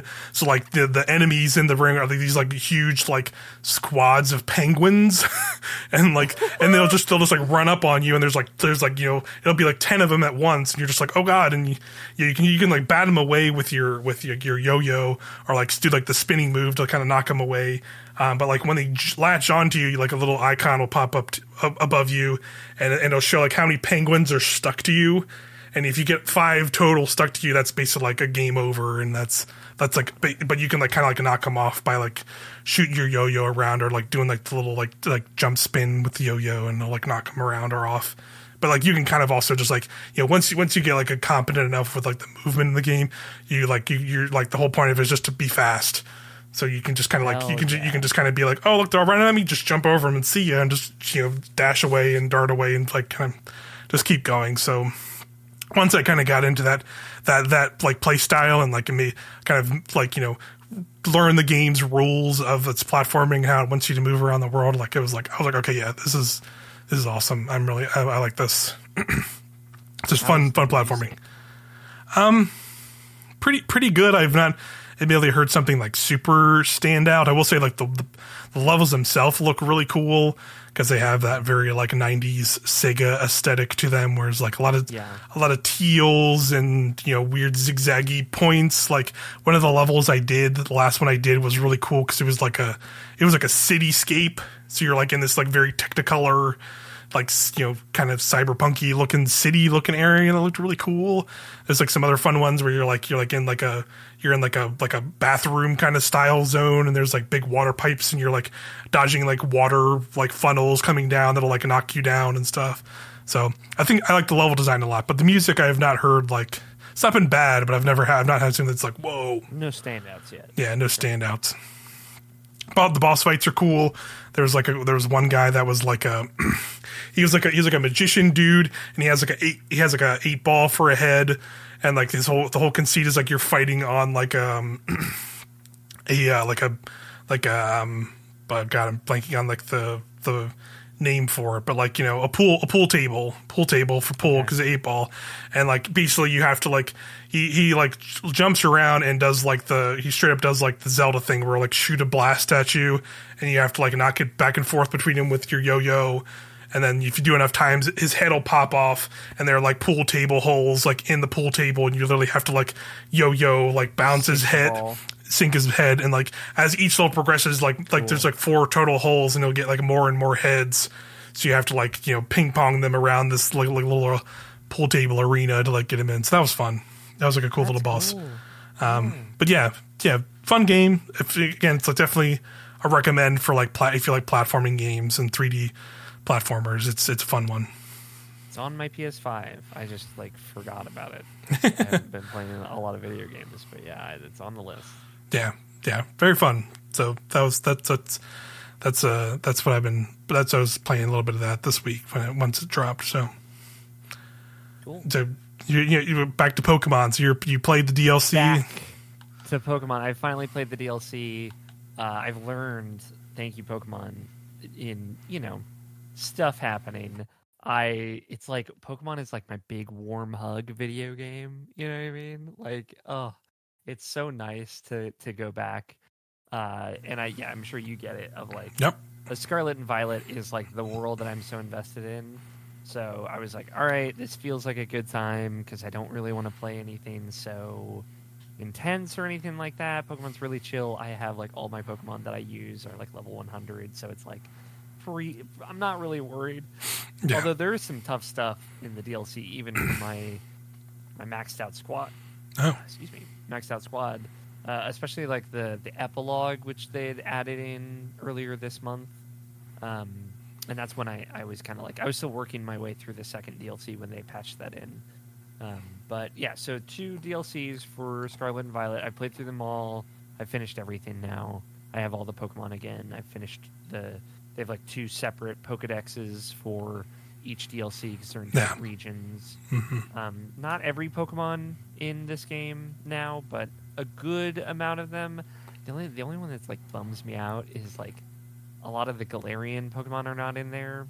Many of them are. that's because that's because you want to go buy go buy pokemon sword and shield in stores right now this, this is I mean- like they do this a lot with a lot of the pokemon games when they Yeah, start to like kind of overlap it's but yeah but yeah yeah. i get it i get it though yeah I have uh, Sword and Shield, right? So I've, I've actually jumped back and forth. I've been playing with our friend uh, Jake, who plays Destiny with us. yeah um, from uh, the the six one indies, uh, and we actually went back and booted up Shield and Sword together to, to Hell do yeah. the thing, which is very funny to me. Um, and he helped me get all the the Pokemon that I cannot get because they're in Violet, and I only have Scarlet. Mhm. Um, so the first one, the Teal Mask, right? You're in a region that is kind of like suburban Japan, basically. Is Cool. like how I would pitch it, like like not Tokyo, you know, like Osaka or kind of outside of major cities, like small towns. Um, what I like is, you know, it's a new map, two new maps for both areas. Mhm. That area, it's like built around a big mountain that has like a big demon face on it. Uh, it reminds me a lot of the, the one part of Okami, if anyone's familiar. um, and Oni Mountain, I think it is. I think it's called Oni Mountain in the DLC. I wonder. I don't know, you know, Japan that well, so I don't know if there is an Oni Mountain in Japan, but I know there's certainly plenty in Japanese mythos, and it's built around like this idea that uh, there were these three Pokemon that came to this town, um, and then an ogre Pokemon that was just called the Ogre. That it's ogre pond. Yeah, Ogre Pond. That's that's a good po- that's a good Pokemon name. I like that Pokemon name. Yeah, it's really funny to me. Is very Digimon. Yeah, yeah. You know I mean? uh, the, this ogre ogre pond that lived on this mountain came down and attacked the village, and these three Pokemon gave their lives to stop him from attacking the village, and he wore like different masks. Um, Mhm. And of course, you, you play the DLC, you learn that that's all bullshit, uh, and and there's Yeah. actually a different something different going Nothing, on. yeah, nothing can actually be that cool in Pokemon. It turns out, yeah, Uh, it can be, but it's like way sadder. yeah, which is also like pretty par for the course for Pokemon. Um, so like throughout that, you can catch Ogerpon, and then also uh, the three uh, Pokemon come back as like spirits, basically. right. Um, and they're all Okay. poison type, which which I thought was kind of cool. I don't think they've done a, a legendary trio that's like all poison type Yeah, before. Um, and that one's fun. I like that because the region has like, you know, in Scarlet and Violet, I, I was telling you a little bit about this. Like the regions are like split up into like Area Four or South Area Five. right. And Yeah, this, it's like you know the the glass forest or like the rocky crag. You know, it's like actual Cool. named locations that have a little bit of history and stuff to them, or or little side quests and stuff associated with them. that's good. but- I like that. Yeah, I, I appreciate better level design. The world is cool. There's some fun stuff that you do in that DLC. Like at one point, you meet this photographer girl who's like trying to learn about legendary Pokemon, and she has you um, go to the forest that, that that spooky forest at night and actually like use the camera in game to take pictures of Pokemon like Pokemon Snap style. Cool. Um, Nice. It's not like the same. You're not getting like a full judge on pose and all this, but it, it, it was like cool, like a different thing to do in the game. And I like taking pictures in that game, especially selfies, as anyone who follows me on Twitter knows. Um, and there's new outfits, not enough. I'm sorry, everyone, uh, but there's new hairstyles, which I was very into, um, and some new stuff like that. A bunch of new poses for taking selfies and pictures, which I actually really liked. Mhm. Um, eh, but yeah, I'd say the first one is pretty good. Um, story stuff like you meet these two kids that go to Blueberry Academy there, and like they're both there's just they're both very weird. It gets very toxic to these poor children. Jeez. uh, like there's like a big sister little brother situation, and the big sister's like kind of super mean. But as she gets to know you, she softens up. But like she says some really hurtful shit to her brother, and then her brother like goes to a really dark place that like carries over into the second DLC, and he, Oh. he's like very mean in that DLC, and Oh, then jeez. eventually finds redemption. And I'm like, this is like some toxic shit with these kids. um, Kid drama. yeah, kid drama. Um, but you know, I don't know. It, it was very different for Pokemon, so I was kind of appreciative of the change of pace. Okay. Uh, overall, good. Uh, I like the first DLC plenty. Second DLC, uh, I think has like the worst story and setup, but the better uh, Pokemon world traveling catching experience. Right? Um, You Mhm. go to Blueberry Academy, which is in the Unova region, uh, which is where Black and White take place, um, and it's like a artificial island in the ocean, Mhm. and then it's a giant sphere under that island that's fully submerged underwater, but has like a artificial habitat in it. Um, so it has like sun and like you know the big mirror array of a fake sky the Yeah. Truman Show full on in there.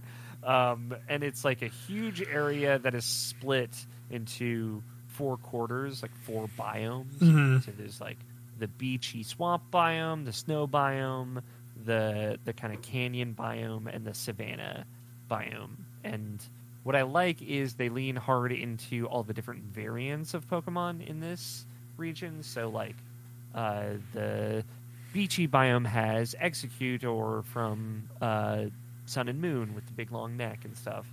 Um, Cool.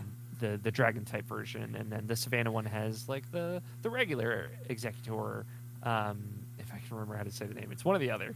Um, and you know the ice biome has uh, the icy Vulpix variants and stuff like that. You know, like those cool variants that we've gotten throughout the years that are Yeah, really the like- the regional ones. Yeah, that's cool. Mm. I like that. and that I think there's just a ton of Pokemon in that area, and then they added this whole new like subquest system in that because there's like the story's pretty short. It's like there's an Elite Four within Blueberry Academy. Yeah, that's that's what I was going to ask about because I heard I heard there was like an, like an elite four, and that does sound kind of cool. But I guess it, that was not really as as uh, they didn't really nail it with that stuff. That that stuff is good. There's just like not a lot of it, you know. Okay, Um, gotcha. And it's it is like less about that. It's more about like just hanging out in this region and like Gotcha. catching Pokemon uh, than it is like a kind of narrative that you're going on. It's basically four new gyms is how I would describe it, and they all have gym challenges um, like the base game, but I think they're like easily the best, much better than all of the base gym challenges. So like the one in the I think Savannah region, just to give an example, is like, oh, you need to. I want you to make me a spicy sandwich, and here is like a group of students that you can trade stuff for ingredients to make the spicy sandwich you can make, and you have to hit like a spice threshold, and he doesn't tell you anything else, so. It's like okay, one of these guys has jalapenos, and he'll battle me for jalapenos, uh, and then the other guy has like chili sauce, but he wants mayonnaise for chili sauce. And then I find another student that'll trade me mayonnaise for like a Pokemon. So I have to go Hmm. catch that Pokemon, trade him mayonnaise, and then trade the mayonnaise for the chili sauce. And now I've just got another ingredient to make it spicier. It felt like it's like okay, this is yeah, a is fun. little bit more involved, but I, I do find it very funny to give mayonnaise for a Pokemon. it's not like an exact Right, comparison. right. I don't know if there's Pokemon trades or anything in there, but to give you an idea of what the challenge is. right, I gotcha. um, and, and it's it's self-contained. The, another one was like, okay, you have to do three battles before you can face me, but you can only use Pokemon that you've caught in the Blueberry Academy. And it's like, okay, Cool. So I've got to like kind of catch things. I know you're a Dragon type trainer, so the people I'm fighting are probably gonna be Dragon type. So I kind of have to think about who I want to bring in. Shout out to Flygon, my guy. Flygon, it's OG. It's good, good, good Ground one. Dragon carrying the weight of that that situation for me. Love Um, Flygon. But I thought it was like, oh, that's cool. The other two were also like actually pretty interesting and cool. They weren't like dumb mini games. They were more involved, usually It involved. wasn't like that. It wasn't like that weird that weird aerobics thing you had to do in the first game. Um, God. I'm trying to think. One did involve taking pictures, I think. Um, again, and then the photographer girl has like another thing uh, for you in there if after you catch a certain amount of Pokemon. So they were like really fun. It's just like you do that and then you fight uh, the little brother character, and then it's it's kind of over. Um, Gotcha. but then there's like the post of that is you going back to Area Zero to find the secret of Area Zero. Um, Mhm. And that was kind of disappointing. I'll be honest. I think like that. That's what hurt it more. Of like, I was so excited to go back to Area Zero with like the new DLC friends that you made, and it was like not. It was it like you do, and you go to like this new region that's like under underground, and I was like, oh, this sounds super cool, and it's just kind of like linear caves. You fight five Pokemon that are all terastallized, and then you fight the the new legendary and and catch it, and that's it. The legendary fight was cool because it's like this three part fight uh, Hmm. where different people will come in and a thing that you're not gonna like. I, I forgot to mention the whole wrinkle with Blueberry Academy. Everything is double battles.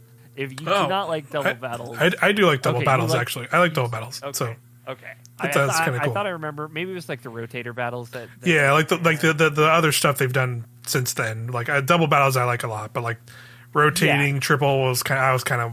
I didn't hate it, but it was kind of like, eh, whatever. yeah, it's like too much. Yeah. everything in the second DLC is double battles. Everything. Okay. Absolutely everything. Um, except for the like when you go into the new area in area area zero and fight those terastallized Pokemon, like that's the only part that's just still single battles. So like when you're doing those gym battles and you're fighting the elite the elite four, it's all double battles all the time. Very difficult, like some real tough stuff. They lean into like Plusle and Minun, right? Like that's, that's some Pokemon that they added back with this DLC. They have like their passives are things that like when one uses uh, a move, it buffs the other one. Like Right. they lean into that stuff, and any of that that has been present in the past is here in Blueberry Academy. Uh, really tough. Like it, it upped the difficulty a lot. You had to think about your team a lot, your top two team a lot, and Cool. Like I'm someone who hasn't really liked double battles, and some of them I really liked. Um, some of them were just like really brutal, so I was like less into them for that reason, maybe. But like it was cool. It was really different for obviously. I think Scarlet and Violet has like a handful of double battles that you ever do in that game. Yeah, it's not a lot. Uh, they cleaned up the interface stuff with double battles to make it faster, um, so they don't have to like say it didn't affect this person. It's super effective with this one. Is it like they turned that all into one page of information, so Oh, everything nice. moves at a good clip. Um, but you know the thing with double battles is uh, you don't get swap outs um, after you take a Pokemon out, so it's like much harder for that reason specifically. I think even if you do get two moves around, um, so you can use two healing items or blah blah blah. Um, and it makes like doing an elite four of double battles is like brutal. You have to like have a really strong team of six in some of those. Yeah.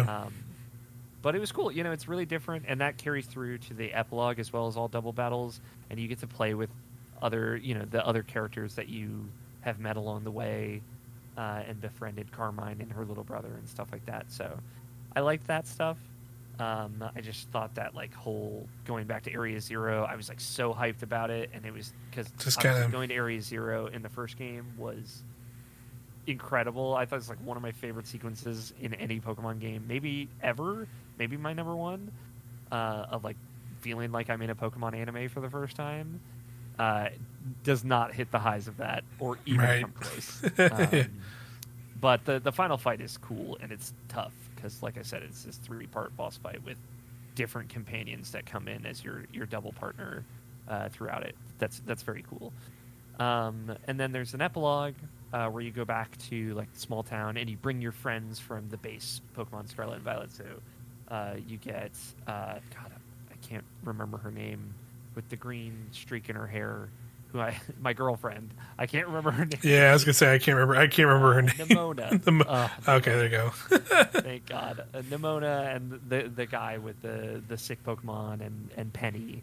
Yeah. Um, I'm just really bad with names. I played this like two weeks ago, so it's all gone basically.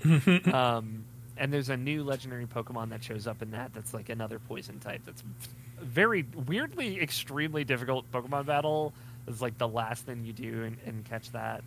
Um, but yeah, I, I'd say like a lot of fun stuff in there. The cool, what I was gonna say, the cool thing about the second DLC is they add this subquest system where while you're wandering around, you will get like this kind of infinite repeating set of sub side quests to do of like use auto battle to beat 10 Pokemon and uh, catch a dragon type Pokemon and take a picture of a Pokemon while it's swimming, like stuff like that. And there's way more objectives. There's like 30 or 40 objectives. Um, and you get BP for it, blueberry points. You know, stop me if you've heard this before. Not battle Mhm. points. No, no. Um, and then every 10 quests, you get like a big quest that's like fight a terastallized Pokemon or um, like other things like that, of like a slightly more challenging quest. But if you party up with other people, their quests stack into that, and you get BP Oh. for doing them as well. So you can have up to 12 quests at a time, and only when you're in co op, you get like super, super challenge quests. That's like complete a Tera raid or something like that. Um, and or complete a Tera raid as a group, or take a group photo, uh, which I, very fun. Uh, so I ended up going on like there's a subreddit for for folks that are just grinding out BP and just partied up with like a group of three randos, and we just all spread out. And you can get a ton of BP that way. It's actually like super fun because then you can Yeah, use the it's actually a cool idea. Yeah. yeah, and I, I see this being like a big part of the next Pokemon game for sure. Uh, I hope in some way it gets incorporated into like a remake as well. I don't know. You know, I, I really like the co-op in, in Scarlet and Violet. I think it's like genuinely excellent and super jolly. You know, you don't, you can't like throw your Pokemon at each other and battle right there in the streets, but um, I think they could easily get there at Yeah. this point. Right. Um, but when you're grouped up like that, you're getting a bunch of BP. You can then go to the the Pokemon League, the Blueberry League clubhouse, and you can spend that BP to change your uh, stances while you're battling. So like how you throw your ball and how you how you do all that stuff. You can make yourself look like other trainers that you found throughout Scarlet and Violet. Uh, yeah. Okay. the, Yeah. the gal trainer or like the the standoffish guy or like the karate trainer guys so you can change your style to make it a little bit more personal and that's like how you throw to catch pokemon and also how you throw out your team um, you can get some cosmetic stuff and most importantly you can add the starters to each of the four quadrants so all starters become available after 12,000 BP is the total to get all, so it's 3,000 for each region. And it adds every starter that's ever been in a Pokemon game um, to just being out in the wild, which means you can catch shinies, uh, you can catch different gendered Pokemon, um, and you can have all the starters, uh, which Yeah, is that's cool. awesome. Uh, Yeah, that's obviously, I, I needed to do that as part of finishing the Pokedex, but now I have, you know, all the starters of all the Pokemon games, and I caught them all as my trainer in Scarlet, and I think that's so cool. Like, finally, they did Yeah. they did the damn thing. Yeah, they did the Uh, thing. Uh, I'm trying to think of. I can't. I'm trying to think if there's ever a, a, a game before this to let you get every single one in one game. And I don't know if there Yeah. there was. It's possible. I'm trying to. I'm trying to think back. Like, I think they've. They think they've gotten close in some games, Yeah, I but know like X and Y was close at the time. But, Yeah, X and Y had a- game. yeah, X and Y gave you like yeah, you had like the X and Y starters, and then you got like the the Kanto starters pretty early, and then yeah, you could get a bunch of the previous ones after that. Um, but yeah, but I don't, I don't think, I don't think, yeah, I can't I remember. think they've done all Yeah, 20, 21 of them. I think is what it is. yeah, I don't think so. I think, I mean, I think the close, the closest they got before this was in Sword and Shield, because Sword and Shield, I think that each each you could get like. I think in the base game, you obviously get the Galar ones, but I think you could get another set in the base game. I can't remember exactly which ones, but I know in the DLC, each both DLC packs added like, oh, I think in I think in this in the in like you know the first DLC you get the Galar ones, and then uh, in the uh, in the follow up DLC you can get a you could get another set. I think it was like the the Hoenn ones or something like that. Um, so I think it- that's I think that was the other game that got closest. But yeah, not to have every single one. That that's cool. That was like a, that was definitely like one of the few things I saw that like almost made me be willing to be like, yeah, maybe I'll suffer through the Well, my I can, I my can send them to you now. yeah, but- yeah. At this at this point, yeah. At this point, yeah. I'm just gonna be like that new game. That whenever this next game comes out, and if it's like one I'm really stoked for, I'll be like, hey, hook me up with some I'll hook you up. stuff. Don't Yeah, yeah. But like, you. but yeah, for sure. That's definitely what probably happen. But Yeah, and like the different regional stuff, like the one that I was about to say was like a bummer that's not in there. No um, Galarian uh, Ponyta, which is like the uh, yeah, the fairy one. Yeah, which I, I love, and I Yeah, have one good. from Shield that I wanted to bring over, but I couldn't because uh, it's just not allowed in, in Scarlet and Violet. It's like Right. it's pretty few, you know, no Ultra Beasts or anything like that. Um, many of the legendary Pokemon, but not all of them. Like not the X and Y Pokemon, Oh. the Ultra Beasts. Um, yeah, Yveltal and Xerneas not available in. Yeah. this. that that was like feels Yeah, that feels that feels weird because that is like that is like the other end of like the thing Sword and Shield did. Like the second DLC added like a, I think it was like a mega mega raid, mega like Gigantamax the raid raid thing that you could go through and you could get every you could get every legendary across the series in that. So that's interesting. That's Which- yeah, it's not. Luckily, I did to fill in the, the ones that I was missing. yeah, um, but and then, and that's like a good way to get all the Ultra Beasts if you don't want to slog through Ultra Sun and Ultra Moon. Yeah. I don't. I don't either. Uh, I will at some point because I have to, but I I don't. You, you, you don't. You don't have to. You don't have to. Uh, I know. My one thing that I want is to have all the legendary Pokemon, and I'm like Okay. five away. Fair enough. Um, and and you know, it's cool to have most of them. It's cool to have most of the Pokemon available in this game, where like catching is pretty easy. I know some people thought that catching was too easy in base Scarlet and Violet, so for the legendary fights and stuff, they did make it harder to catch them, which I'm upset about. But I'm sure like hardcore Pokemon fans, yeah, they want. They want. They want to throw twenty extra Ultra Balls at this one Pokemon. know it's so stupid. Yeah, it's like, yeah. Uh, yeah. Luckily, there is a way to like grind out master balls in this. It Oh. also requires BP, but you can get as many as you have the patience to grind for. Great. So there's like a gotcha machine. Of course. will- yeah, yeah, you get it. Um, and uh, yeah, it's it's. I, but there's like a lot of little stuff that like again, I think the story part of that second DLC is like okay, I like the first half of it, and then going back to Area Zero and finding the secret of Area Zero wasn't really as exciting as it seemed. Yeah. Um, but the plane of it, the four biome region, all of Blueberry Academy, the whole uh, yeah, like, Four stuff. It seems like general quality of life stuff. It sounds. It sounds very reminiscent of like what the, the DLC did for Sword and Shield for sure. Because mm-hmm. Sword and Shield added like a lot of that stuff where it's like, oh yeah, you can get all these extra Pokemon. It added, of course, a bunch of new Pokemon, but it added like tons of other cool like little systems things. that you could like that could like benefit that benefits the game overall. So it's good. the the side quest stuff and being able to like grind out points and then turn those points into be able to catch new Pokemon or, or whatever. Like also cl- completing those side quests. Like there's another guy. Like for every ten that you do, another legendary Pokemon will populate in the original Scarlet and Violet map. So that's how you unlock those as well. So Cool. by the time Nice. I had done and done grinding to get unlock all the starters and everything, all that was done as well. So it's like pretty pretty chill. Took like two hours with four people basically. Mhm. Um, not like stressful by any means. If you were doing it by yourself, it would be fucking miserable for sure. um, but much like everything with Pokemon, it's much more fun with friends. Yeah. Uh, cool. Cool. They're they're getting a little bit more into those aspects.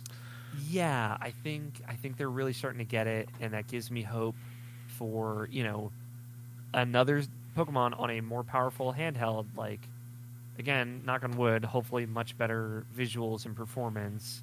A if they take their time for it, but like eight player co op or something like that, where we're all just running around the world, like that sounds so Yeah, so so fun. ha- having like general areas that are just like you you you go into it and it, and it, just populates with other players or something like that. Like have some Well, kind of area like that. Sword and Shield, and I didn't love that. Right? I Mm-hmm. think like being able to have your lobby and everything like they did in Scarlet and Violet is good, but like maybe expanding a little bit more, having the side quest stuff, like a cool thing in this DLC. And I think this was the base game is like if one of my co-op people that we're sharing a, a, a world with is from the other game, then the other game's Pokemon will just show up in the field, Yeah.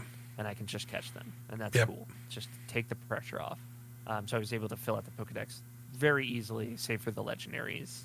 Um, and yeah, like there's a like a, le- a weird ancient Entei and Raikou that they added. Right, I, are f- I super forget. sick. I forgot about like the giraffe, the giraffe Raikou. What the fuck? Giraffe Those are, Raikou. those are weird. Yeah, but It's yeah, like the it's cool. Horizon. Yeah, Uh, yeah, it's cool. Like I don't know, I love that shit, and they're all Dragon type, which I thought was rad. Uh, Mhm. Yeah, I, I just I love Pokemon so much. yeah. I'm glad. Yeah, I'm glad. Yeah, yeah. I'm glad you've gotten into it. It's cool. I, I definitely am. I'm still. I'm still. You know, I still love the series as well. But I definitely have been. You want it to be better, which is I want it. totally I want it to be better. Yeah, I want it to be better. So I'm. I'm still. I'm still very hopeful that the the, the games keep keep getting better and improve on consoles. And you know, ho- I'm hoping. Yeah, I can. I the, the, the game. This whatever game they end up doing this year is a cool one that's worth uh, that I like, want to put time into. Yeah, it'd be fun to one. like get into it together, and Yeah, I'm excited. Totally. You know, the, Scarlet and Violet was kind of like the point where I got into it very deeply. So like, I'll be there day one for this one, and Yeah. in a way that I haven't been before, and I'm I'm really looking forward to that. To be honest, I mean, we're not gonna have any other Nintendo games to play this fall. So yeah, more than likely. Yeah, pretty much. um, but that's cool. Um, thumbs up for me. Yep. Yeah, good to hear. Um, last game we can talk. We we both played. Um, we'll, we'll talk about it briefly, but we're gonna have a review discussion, probably talking about it more in depth. That is Prince of Persia: The Lost Crown.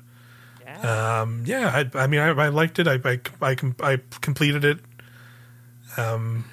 the Ubisoft open world of Metroidvanias. Yeah, that's definitely that's definitely the thing I would say too. Of like, you know, I guess since we're we're on the we're on the Nintendo Nintendo podcast, so it's more I guess more apt to make the the Metroid Dread Prince of Persia comparison here more than any place, I guess. So, you know. I can say it here, and so we don't have to make that episode too much about that. Of like, I think I, that's where I ultimately landed with it too. Where like, I think the only the only the, the the core issue with Prince of Persia for me was the the pacing and like a little there was like a little bit of bloat to it where like if they like one particular section personally for me if they cut out entirely I would say this is like just as good as Metroid Dread but since like there's just Wow, like okay. a little bit of I'm extra a little there's just like there. there's just a little bit of extra stuff for me i would say like yeah kind of it kind of went ran a little long in the tooth for me and like but just like yeah just like there's some moments in that game like where like the high moments are just like so good and like they're Yes. some of the like some of that stuff is really cool The like boss fights the boss the bo- yeah the boss fights in the in the later half of the game are so awesome um the visuals of the uh, different environments and areas I really liked. Like I really like when you get like you're kind of in like the I guess it's like you're sort of in a castle, big castle area, but it's all like it's more like a city. I guess that's probably a better way to put it. Uh, but like when you get into like the higher like upper areas of the region, they're just like you get this cool vistas.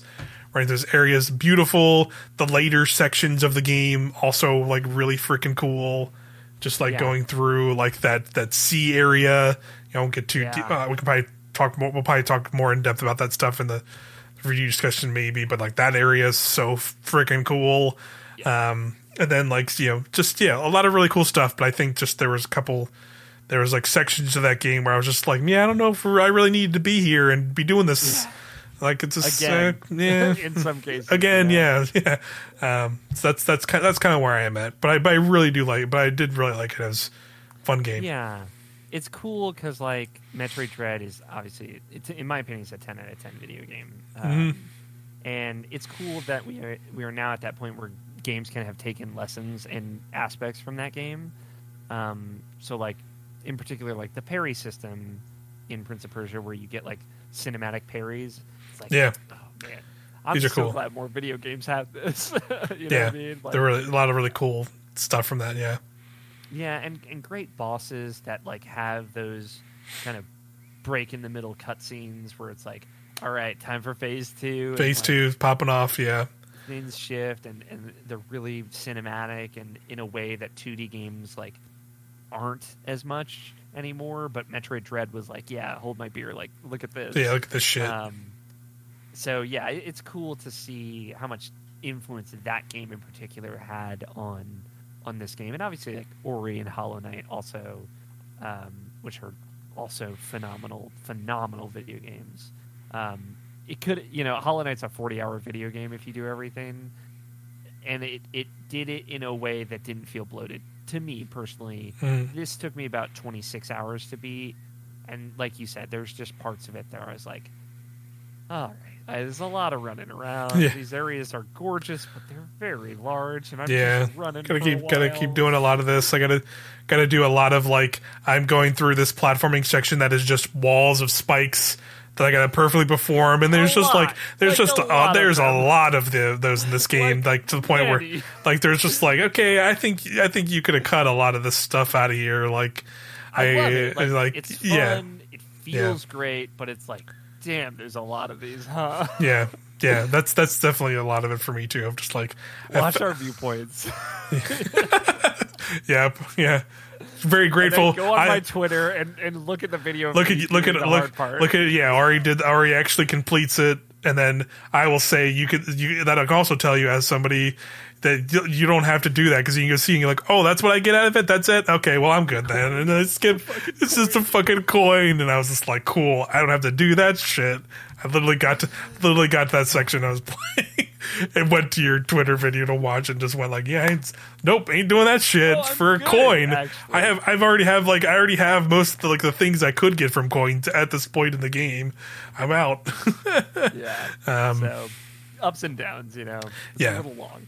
It's yeah a little, a little long, but it is still worth it if you, especially if like somebody likes Metroidvanias, you like Metroid, you played you played Metroid Dread already, or pl- even played like some of the ones you mentioned, like Hollow Knight or whatever. Like I think it's absolutely worth checking worth out. time. Worth checking out. It's fifty bucks. You know, I, I know that might be pricey for some folks, Yeah. but it's not seventy. I'll tell you that much. Yeah, yeah, and I think I think just like I think it was late today or maybe it was yesterday. They said they're going to be doing like free updates after coming soon. Like there'll be like modes and stuff. So I'm assuming it's going to be like a boss rush and Boss rush sure. boss rush mode, or maybe like some kind of extra hard modes or something like that. So, so yeah, yeah. there'll be some free stuff also coming to it soon. So yeah, it's cool.